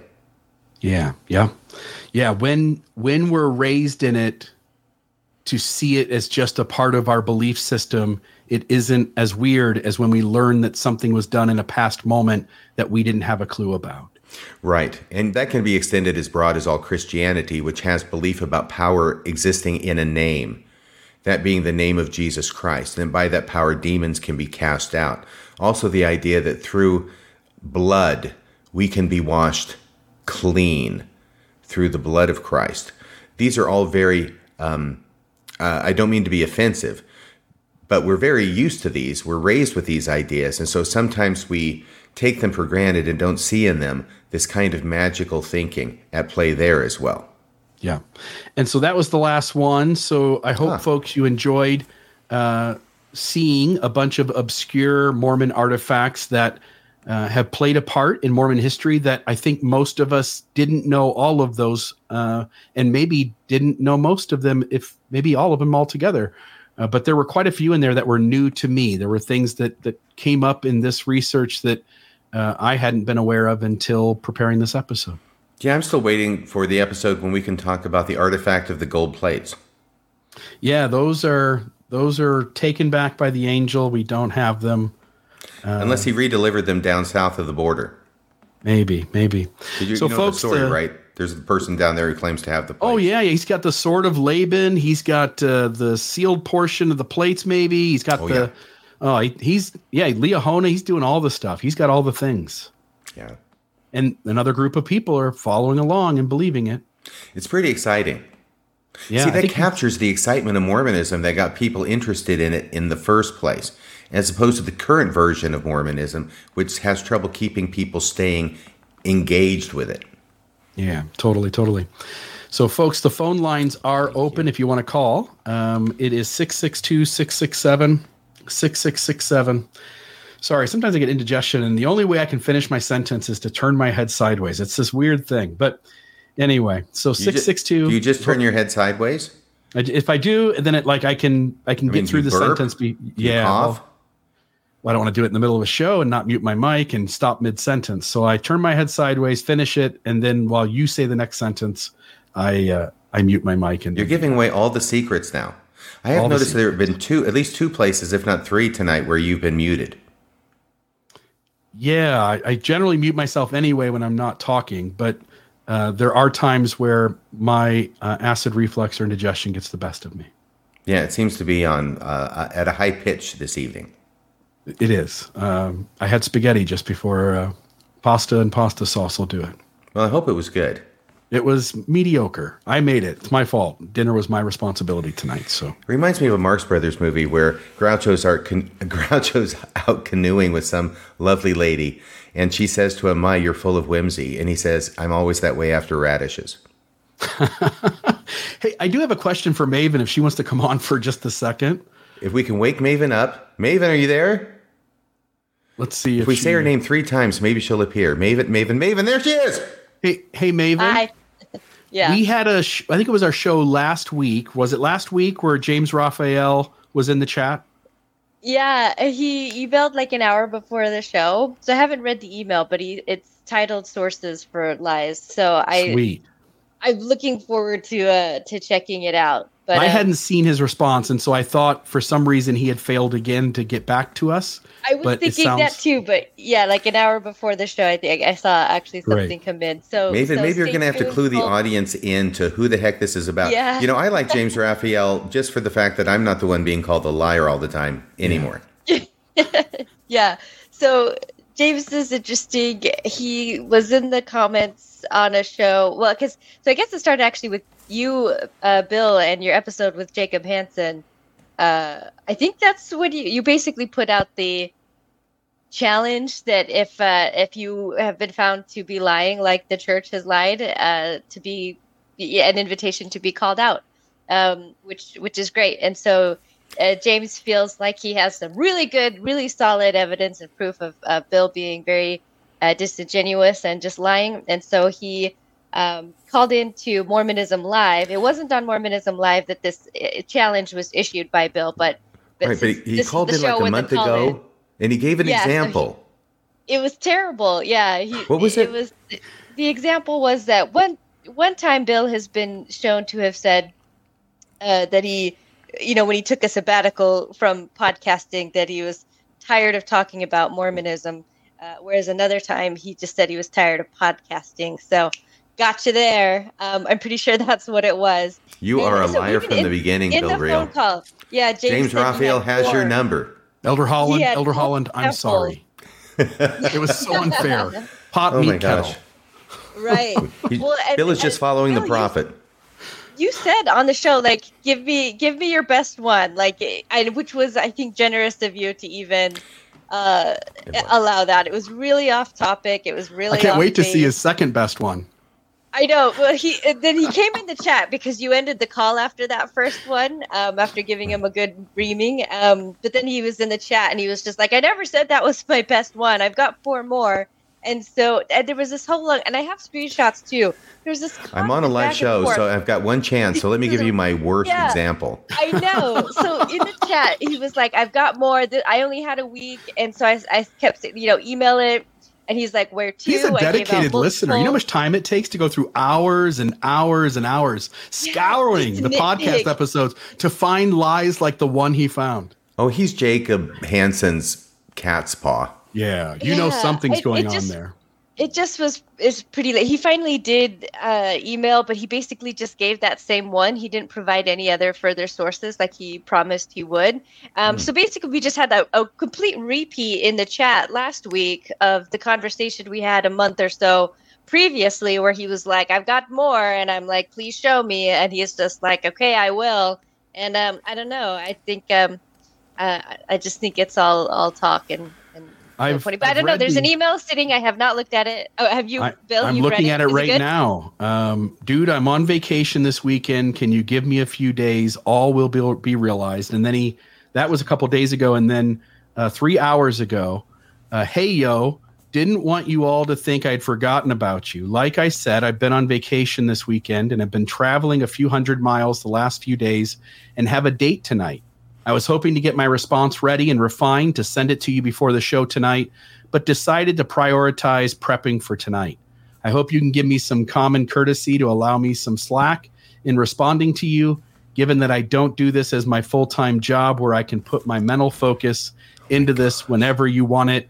I'll try wholeheartedly to get back, get you back the response I spoke of giving to you. If not after I get back tonight, then for sure tomorrow.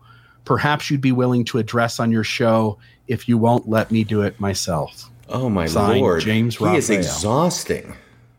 Yeah, good I luck on the date to tonight. say, I yeah, know it that might take a lot of prep. I recommend like a, better three-hour shower. time. Do you think he nitpicks his dates like he does me? I have no idea, but you know they better come prepared to pay for their half of the meal. Yeah.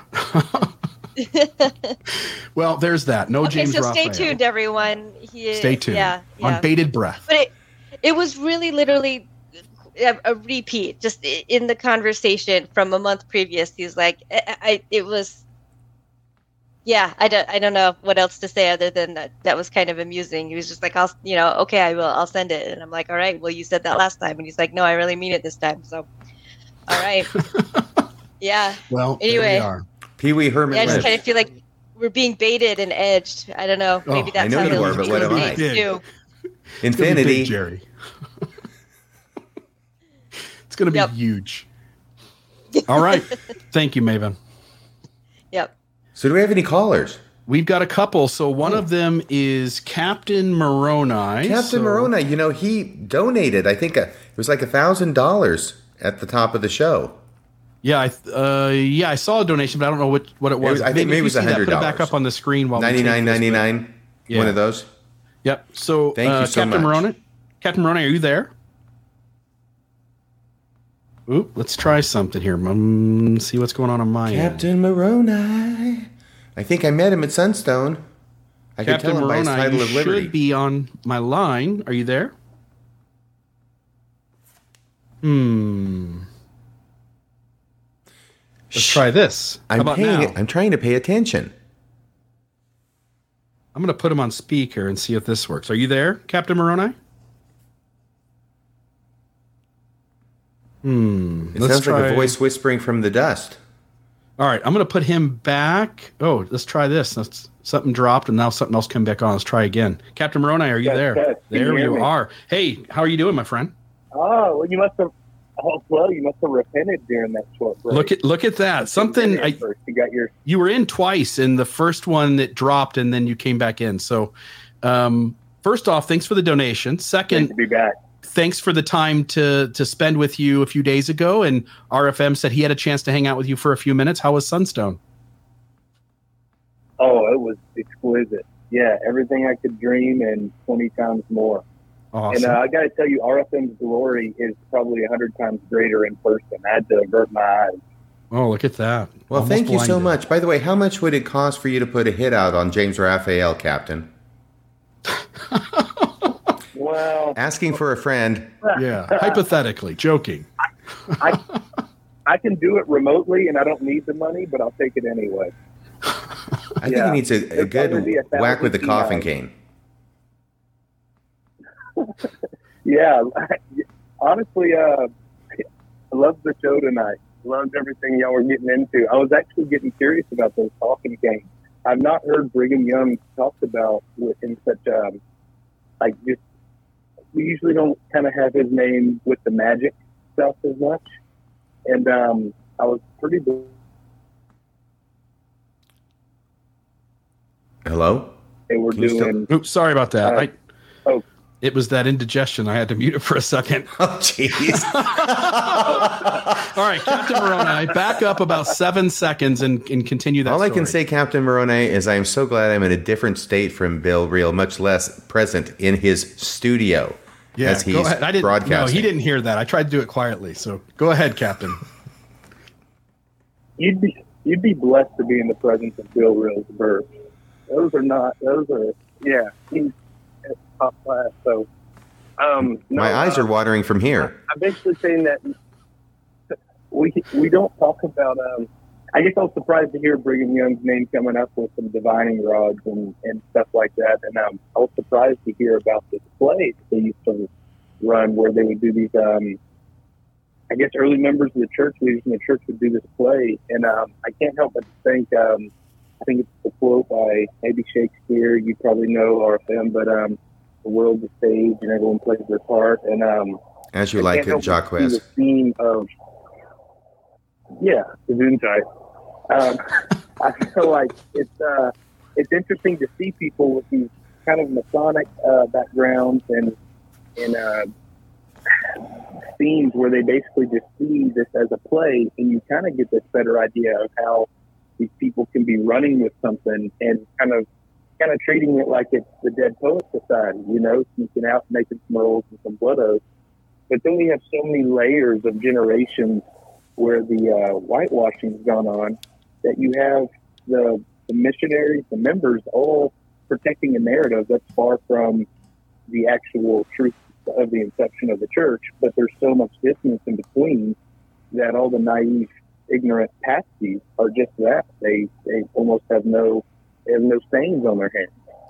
Uh, It's just it's obviously we see this here. It's kind of fascinating to see, and um, I'd love to hear more about the um, maybe the mystical. I, I just like hearing this. This this all seems like new information, at least to me. Yeah, the folk magic of early leaders. Totally.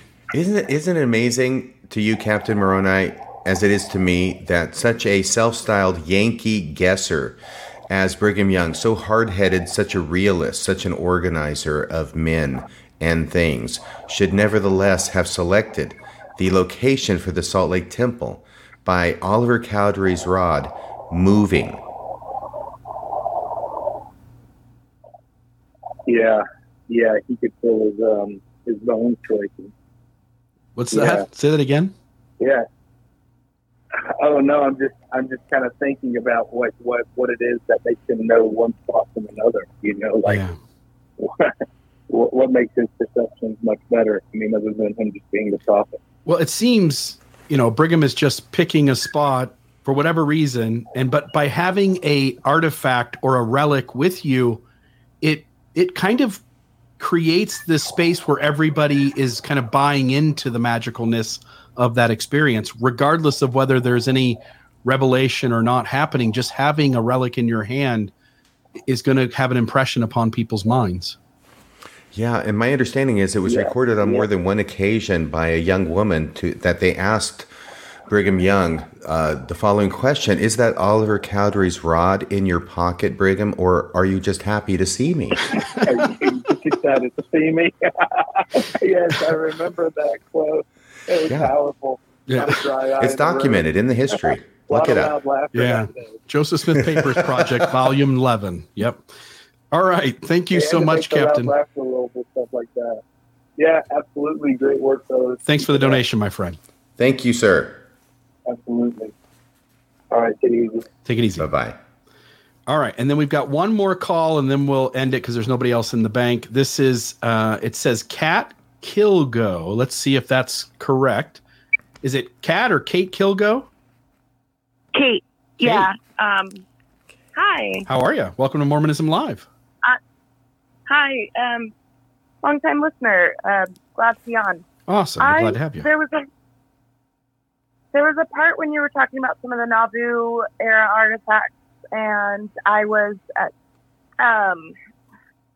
So I, I have an interesting connection to Nauvoo, at least in recent history. Um, not like I'm not like a pioneer ancestry or anything, but like um, my older brother was in the Nauvoo pageant for several years as Brigham Young, so I spent many summers um, going to the pageant and spending time there, and it was like one of my mom's favorite places. And I left the church a few years ago. My mom recently passed, so I went back up there for the first time recently um, since leaving the church um, to scatter some of her ashes there um, for on behalf of my siblings because I know that even- they're still in the church and it was something I did for them. Totally. But um, so it was a really interesting experience seeing the pageant, knowing all the history after reading No Man Knows My History, the CES letter, and leaving. And um, the my main question with all that backstory is like Arthur, I think you said that um, they don't teach certain they've they've transitioned some of the history that they're teaching around um, the Carthage shooting um, with John Taylor, and they're saying, oh well, maybe they they, they like he leaned into the windowsill, and how that they're kind of telling that story. But I was just there, and there's like there's still missionaries that tout the same same story. Um, and I'm just interested in your guys' thoughts. If you've ever been to Nauvoo or Carthage, if you've seen the pageant, um, what your thoughts are on that. But like, they're still very much telling all of the same whitewash history like nothing that even the gospel topics essays address. It's like I feel like I was transported back in time, you know, because it's like I know now that I know everything like in the CES letter, I can't like unsee it and I see Hmm. all the manipulation now and I, I'm just curious of what you guys' thoughts are on that. Because I, I mean I practically have the pageant memorized. I've seen it so many times. I've Yeah. been to Nauvoo a dozen times or more and like seeing it again after leaving the church is astounding. You're you're saying that they still talk about John Taylor's watch in that same way. in Carthage, yeah, if you go and tour, so um, I I've heard I heard missionaries like, you know, telling the story and talking about um, John Taylor's watch. Like there in person, like I mean, maybe it's just individual older missionaries that are still like, you know, that's the story they grew up with, and they don't know that like his, you know, evidence has come out to suggest that that's otherwise. Um, but as far as I know, I'm still hearing people like talk about that story in at least a somewhat official capacity because they have name tags on. Yeah. Yeah. Right. Well, that's one of the interesting things about miracle stories. And miracle stories are like zombies, they're hard to kill mm-hmm. because there's something about them Yeah. that is attractive generally in the first instance, which is why they get perpetuated and why everybody hears about them. And then once history goes the other way, and even if the church comes out and formally states in their history museum or other venues that no, this isn't what happened, that's going to hit 5%, 10% tops of the membership. And the rest of them are going to continue Yeah. to regurgitate the miracle story that they heard. And that is meaningful to them because it's another evidence that John Taylor didn't actually kill Joseph Smith. I, I know at one time in uh, Kate got it. Okay, sorry. you're good. I'm Um, excited. in the Nov in Carthage jail, there was a spot on the floor that was reported to be like the blood, their blood. Right. And for decades, the senior missionaries every once in a while would have to touch up that spot, add some red paint or whatever that make that spot darken up because by that time the blood had become so faint or light or whatnot. All the times with that, uh, you know, the floor is cleaned and all that over the years, and uh, so they had church missionaries that would kind of touch up the spot to darken it up again. But far as I know, that had been done away. That decade or two ago, they had stopped doing that. And what you're and, and I would imagine too, whatever missionaries are teaching at Nauvoo, they are uh, highly educated on what they should say or not say. And hence, if that story continues to be told, you would assume that someone in some sort of official capacity is instructing them to use that as part of their story. Yeah, and, and maybe it, it, I, I don't know. It could be either way, but essentially, like that's a small, like one small fraction of a miracle story within the greater miracle story, which is the Nauvoo pageant itself. Like talking about, you know, the restoration. They have this like composite character, Robert and Becky Laird, that aren't like real characters, but they use them to like show like how people can be converted to the gospel. And um, throughout the whole show, you know, they're telling the restoration story, and like I'm I I'm willing to go back again next year and watch it because and bring a notebook and record it because like I remember specific things where it's like that is just a blatant outright lie. And from what I know, because my brother was involved in the pageant, like from very early on, when it used to be like the city of Joseph, when they did the Nauvoo pageant, um, it was told by the original pageant director that the first presidency themselves, um, including Gordon B. Hinckley at the time, well, maybe it was Monson. This was now the Nauvoo temple was rebuilt in 2002. I'm trying to remember when the Nauvoo pageant started, but um, And Kate, anyway, for my for my benefit, approved the entire script of the Nauvoo pageant, word Oh, for word, had to I'm be sure. approved by the first presidency I'm sure. and it's out and and it still includes things that are that are now like the church admits are false within the gospel topics essays but they haven't updated the pageant script at all you know, and I was shocked about that. I'll just say for you or anyone else going, I think recording it, saying out loud, because we know the SMC SCMC watches the show. Uh, uh, let's just say out loud the the next person who goes to the Sorry. Pageant, please record it, because if they're still teaching things that we now all know, including church historians and including the church officially, doesn't believe anymore, then that sort of is a pretty significant deception to continue to instruct in these uh, certain spaces to continue those stories. And also, I had thought all these pageants were being done away, but as you're pointing out, I went and looked. The uh, Nauvoo. Let me see here. Let me read the statement they've got here from uh, from the church. Um, uh, where is it at? It said something about all the pageants had been done away, but but saints are still surprised to find out that these two pageants, I think it's Nauvoo in a British pageant, maybe, yeah, that those They're pageants still go on. night. Yeah, Yes.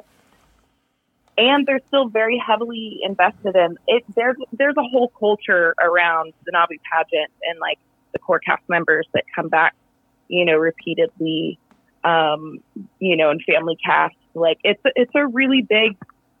I mean, like families go up there for two weeks to be a part of this little family casting, and the core cast is up there for two months, um, rehearsing. They're paid, you know, it's their full time job for the summer. The core cast members, the families, they volunteer. There's a huge culture around it still, in the same way that like the Manti and the Cumorah pageants, which I never saw, but those were all put on by local areas and like kind of like the the the main leadership of the church is like, yeah, cool, you can do those. And same with City of Joseph, but um, the first presidency actually got very involved in the uh, Nauvoo pageant specifically around the time that they were doing away with Manti and Mora, um, and decided to like maybe close down those other two and really put the emphasis in Nauvoo because like, I mean, when I was like struggling in my my testimony and like I just knew I didn't fit in the church like deep down and I was struggling like I still I would go to Nauvoo to re-brainwash myself you know like Yeah. and reinforce feel the spirit again.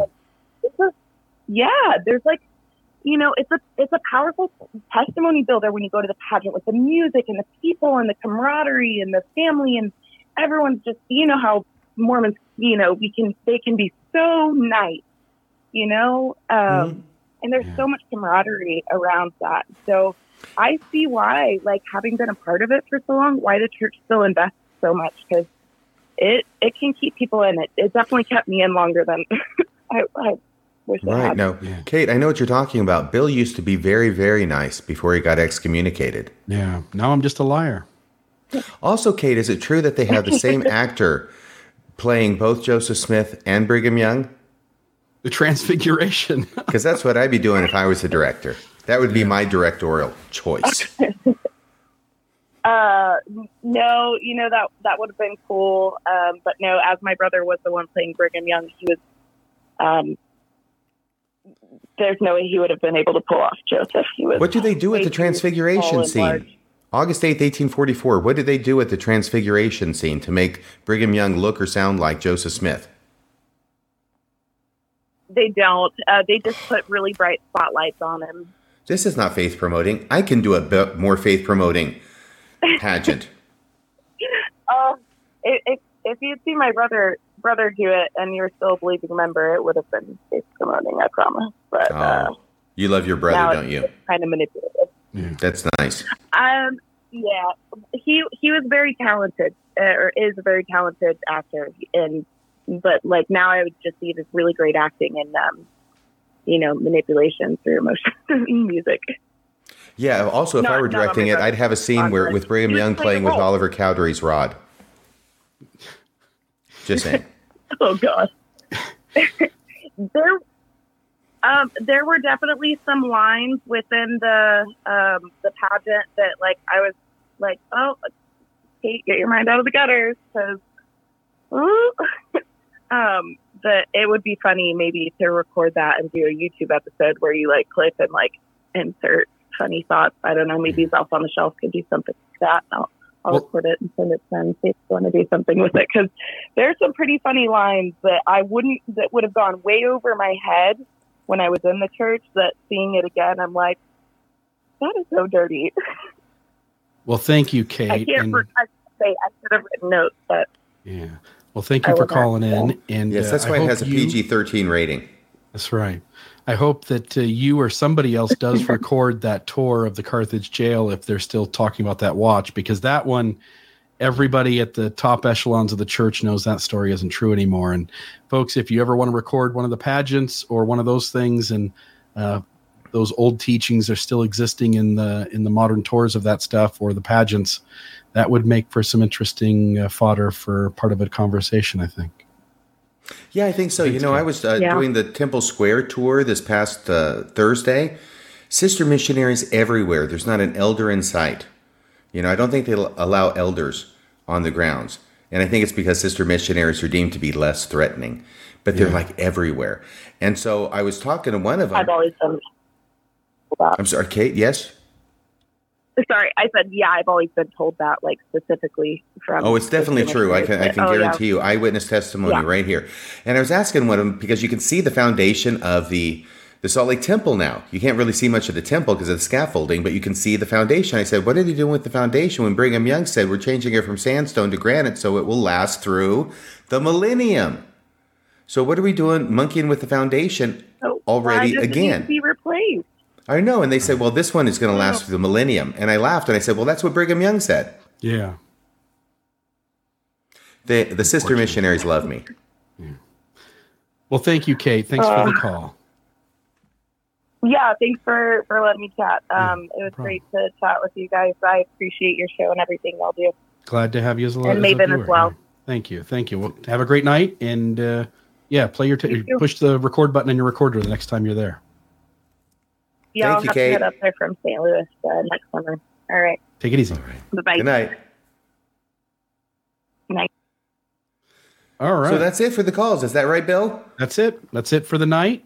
Well, next Um, week, next week we have tentatively planned, and hopefully this is going to gel, because we want to have Dan Vogel on. And I know everybody's going, "Oh, not Dan Vogel again." We have had too much of Dan Vogel. I think well- Dan's always great. Well, um, as Thoreau said, we can never have too much Dan Vogel. But he's going to be talking about something very interesting next week because he's going to talk about. You, everybody's heard he wrote this uh, new book, a new book, right, about um, Joseph Smith in the from 1831 to 1839. Charisma Under Pressure, I believe, is the title. And Brian Hales went on to I think it was Amazon where it was being sell- sold and did a book review in which he gave Dan Vogel's book two stars. And apparently Brian Hale's problem with Dan Vogel's book was that it did not address something that doesn't even occur between 1831 and 1839. In other words, it's outside the purview of the book, but Brian Hales had a problem with it and gave it two stars. Two stars. So we want to have Dan Vogel on the show to talk about his feelings about why it is that Dan Vogel gave his book two stars. And the whole thing that Brian Hales is talking about is about the Book of Mormon, which of course happens before 1831, which is when the book starts. So Brian Hales has this new idea that he feels that he can prove the Book of Mormon is true. Actually, he's taking the the best defense is a good offense advice and saying, where did all the words come from? No, really, that's actually what he says. Where did all the words come from? Mm. How did Joseph next- Smith come up with all these words? It's like Salieri talking about Mozart, too many notes. Well, that's what Brian Hales thinks is that there's too many words, and where could Joseph Smith have come up with them? And Dan Vogel is going to suggest answers to those questions, which Next may week. be more secular than divine. Awesome. How many stars would you give Brian Hales?